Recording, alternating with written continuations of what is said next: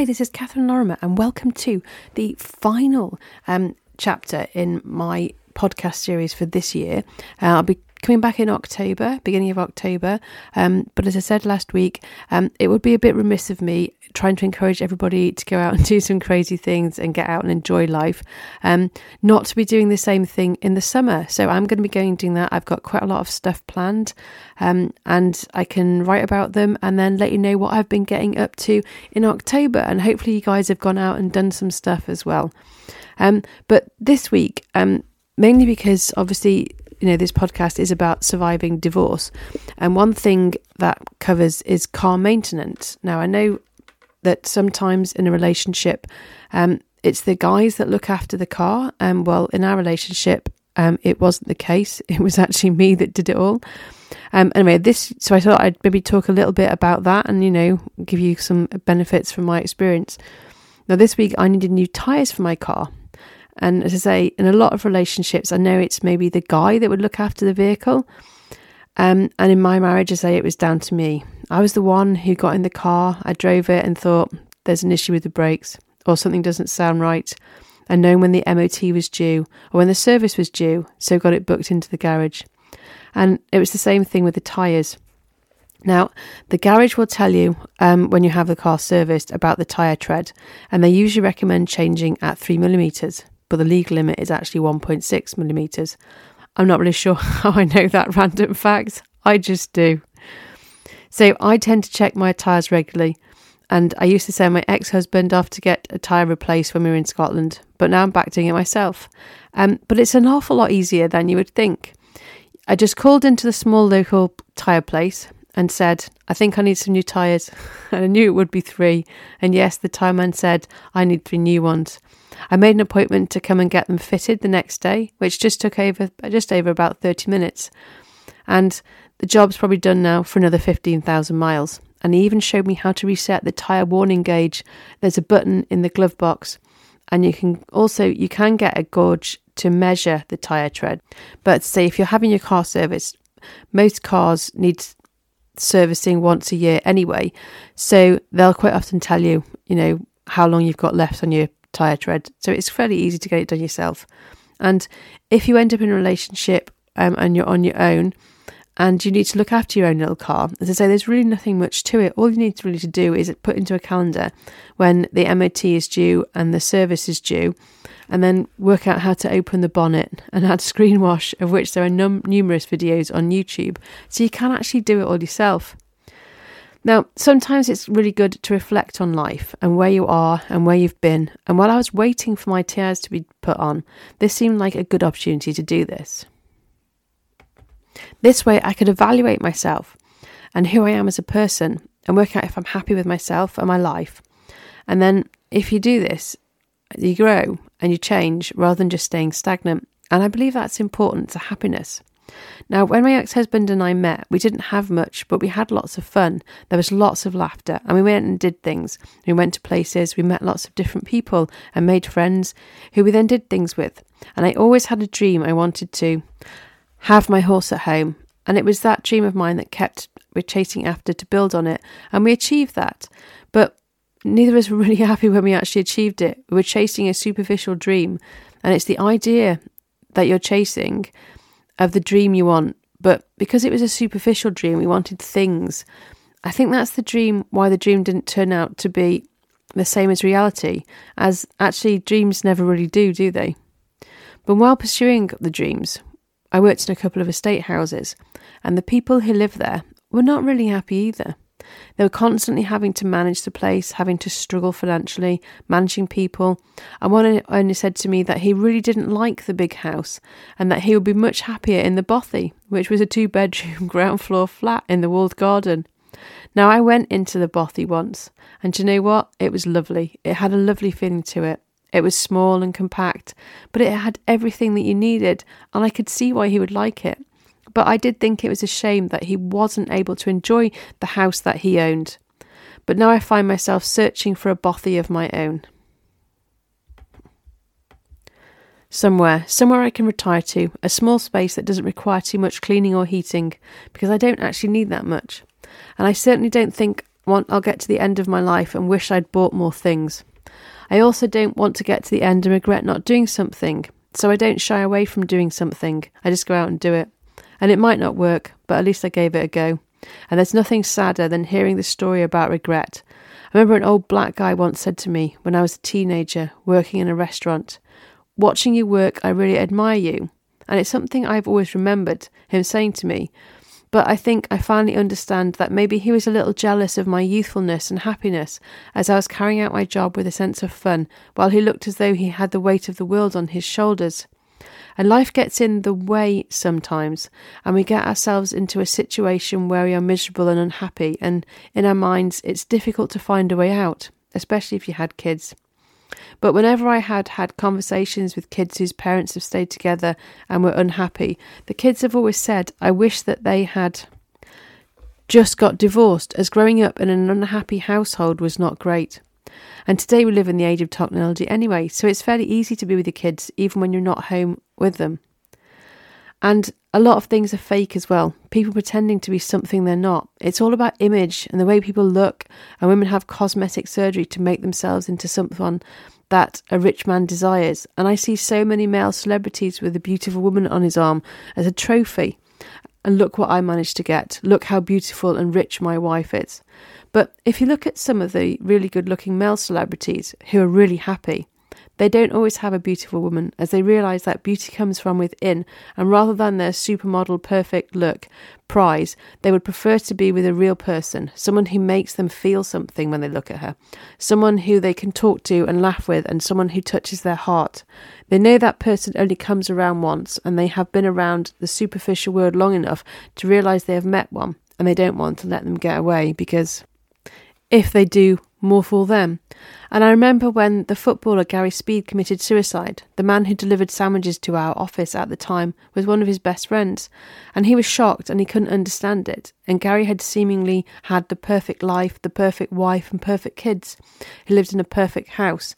Yet clearly he was really unhappy with his life. And the sandwich man had always said, I wish Gary had just spoken to me and told him what was wrong, as nothing is insurmountable. There's no problem too big to overcome. You decide you're not happy, you work out the reason why, and if, like in my case, it's a relationship, then you end it. You move out, you sell everything. Yes, it's tough, but you know that it will pass and you'll end up a lot happier as I am now. Now, I recently ran with Ben Smith, only half a mile. But I got to know him in Portugal, and he had had a really great high powered job in the city, a really nice apartment, and a beautiful wife. And he'd been bullied at boarding school, contemplated suicide, and had never really dealt with it. And he had what everyone perceived to be the perfect life. But he was really unhappy. And now he's openly gay, married to a lovely guy. Money isn't great, but he's achieved so much more and he's content and he's happy. And he is someone who you really want to spend time with. And I know I keep mentioning Ben, but I really admire his bravery. And doing 401 marathons in 401 days has made him mentally strong. He's overcome so much, and I think he is amazing. And if I ever found myself in a difficult situation, I know I'd reach out to Ben because I know mentally he's strong enough to handle anything because he's been through so much. So if this is you and you feel like this, don't just keep it all inside. Reach out to the person who you know won't judge you and will help you through this. Because we all have a strong person in our lives that we can do, that we can turn to. And after all, you're only really a few steps away from happiness. Okay, you might have to sell a house, sell some things, but they're not part of who you are. They're just things that you've bought. Memories are made by spending time with people and doing things that we enjoy. And the more things that I do, the more I find that there are more things that I still want to do.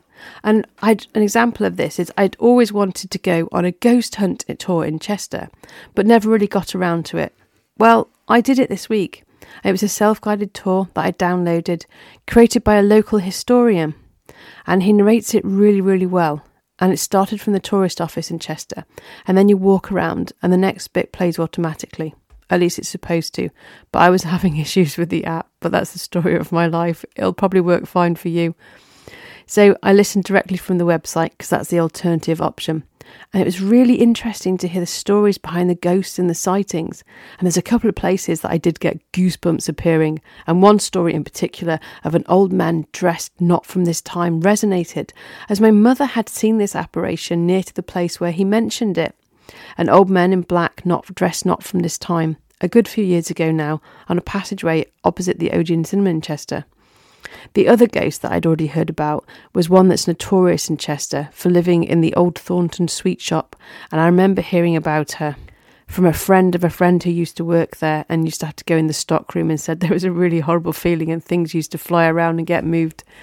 And the display in Thornton's in the shop was destroyed on Valentine's Day in 1998, and there was no evidence of anybody getting into the shop, and we think it was the ghost Sarah because she'd killed herself after her betrothed had died on Valentine's Day. Now, there are lots of news stories, um, and it was really interesting as well because the podcast gave a bit of the history of Chester that I didn't know. And then I met a Dutch couple in Abbey Green Square who started asking me about the square, and I was able to fill them in from what I'd just heard.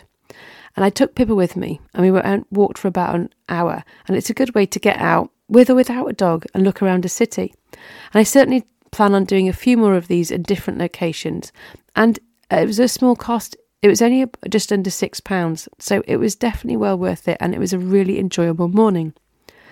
Now, I just finally wanted to finish on my fell pony Merlin because I mentioned a couple of weeks ago that I got him back.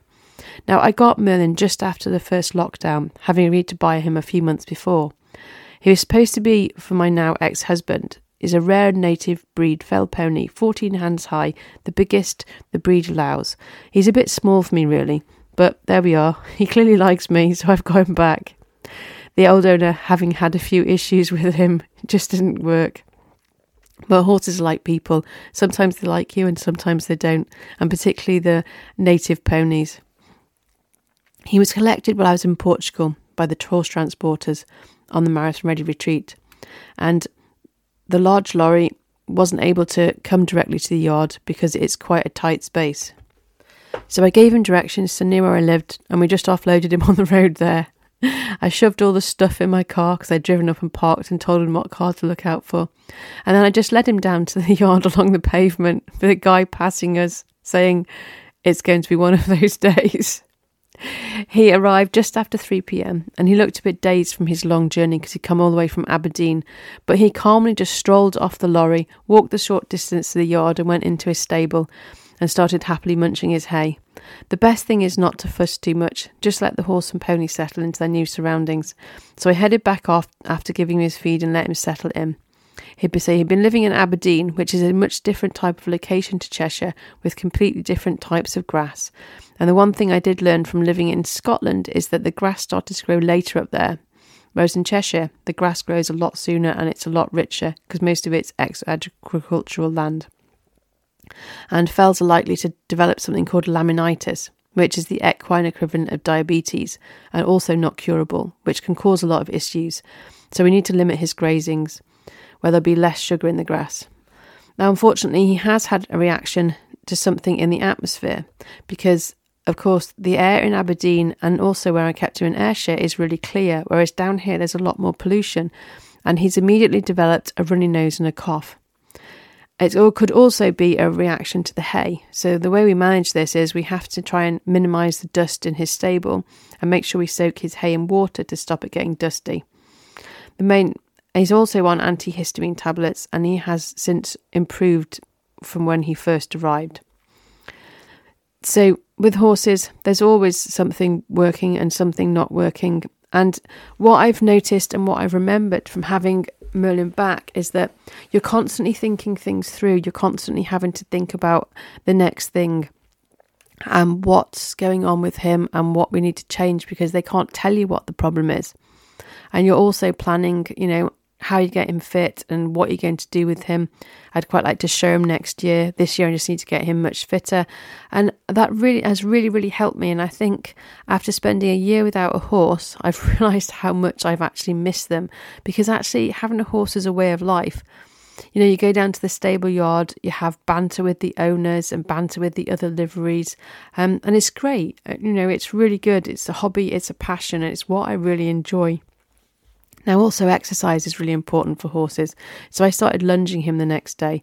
I just use a rope, rope halter. Now, lunging is when a horse goes round you in a circle. It sounds quite straightforward. It really isn't. They're not always that cooperative. It requires a bit of work. But he's really good. I did lots with him on the ground when we backed him, so he's really good at this. It also helps with bonding and trust, as when you work a horse, you're building a relationship with them. Now, I'm an asthmatic who's allergic to dust as well, and I noticed that I'd started having a runny issue with my runny nose and my breathing. But the more running I'm doing, the better my breathing is becoming. Although I do struggle though on a really cold morning. Uh, so I started lunging Merlin every day, and we switched him out to another paddock with less grass so he can go out for the full day. And the farrier was there the next day, so he had his look at his feet, so he knew what shoe size he would be, because I wanted to get him having a bit of time to settle in before getting him shod. Just so he wasn't having to cope with too many things at once. Then popped off to the local equine feed shop, got him a feed bucket and some feed. He only really needs a balancer, which is just vitamins and minerals, just to make sure he gets everything that he needs. I use TopSpec Lite because it's one of the best it makes available, but there are others you can buy. I also ordered him a new colourful turnout rug and a fly sheet to help stop his coat from getting so muddy and dusty. And I say that'll help with the allergy reaction as well. It's also important you brush your horse regularly as well. It's a bit like getting a regular massage, and it's a good way to check for any lumps and bumps or cuts. And also, you're checking for heat, which is a sign of potential injury. I spent a few days lunging him, as I had no real idea of how much he'd done over the winter, and I wanted to just bring him back into work carefully. A bit like somebody who's just starting off a training plan, maybe the couch to 5k or 10k or marathon, one of those. It's the same sort of idea. And slowly to get him to a good fitness level so that I can take him on fun rides, which are about 10 to 12 miles, and they start around September time. And now there's also lots of cantering, and just like humans say, if you did too much too soon, there's a likelihood of injury, which you don't really want. Now, after a week, I popped on him, and he was a bit tense, but he didn't do anything particularly naughty apart from going backwards. that, there we are. I managed to get him going forwards eventually. Now, the last time I spent hacking him and did loads of that, and it strengthens his tendons, a bit like us walking on the roads, which is actually quite why it's quite important if you're are starting to run that you do a lot of walking as well because it really helps with your tendons. And, you know, it, I took him out and about last time and we did maybe sort of like between three to five or eight miles. Uh, but this was the first time I was riding him on my own and he was a little bit spooky with the cars. And I think I mentioned that in my podcast from the Easter weekend, exactly what happened. So, but I do need to be able to ride on my own. So that's something that I need to be able to persevere with. And as I say, the farrier came and put some shoes on him. Um, turned out that I did know the farrier from over 20 years ago, which was highly amusing because it just shows you, though, in the equine industry, it's a really, really small world. And that's why I'm bringing this series of my podcast to an end because I want to go out and have fun with my pony and go on my canal boat and walk with Pippa. And I've got so much that I want to be able to do because I'm 50 this year. And I'm conscious, you know, when I'm seeing, I think maybe living with elderly parents, that actually, you know, you need to go out and still do all these things while you still can. And I want to be sat in my nursing home when I'm 90, being a cantankerous pain in the arse, listening to all these podcasts that I've made because they'll be the memories that I'm now creating. So please go out and create your own memories of life. Um, go out, enjoy yourself, make sure you're doing things that you want to do, um, and just, you know, be happy. And I'll catch you again in October. Have an amazing summer, guys. And thanks for listening.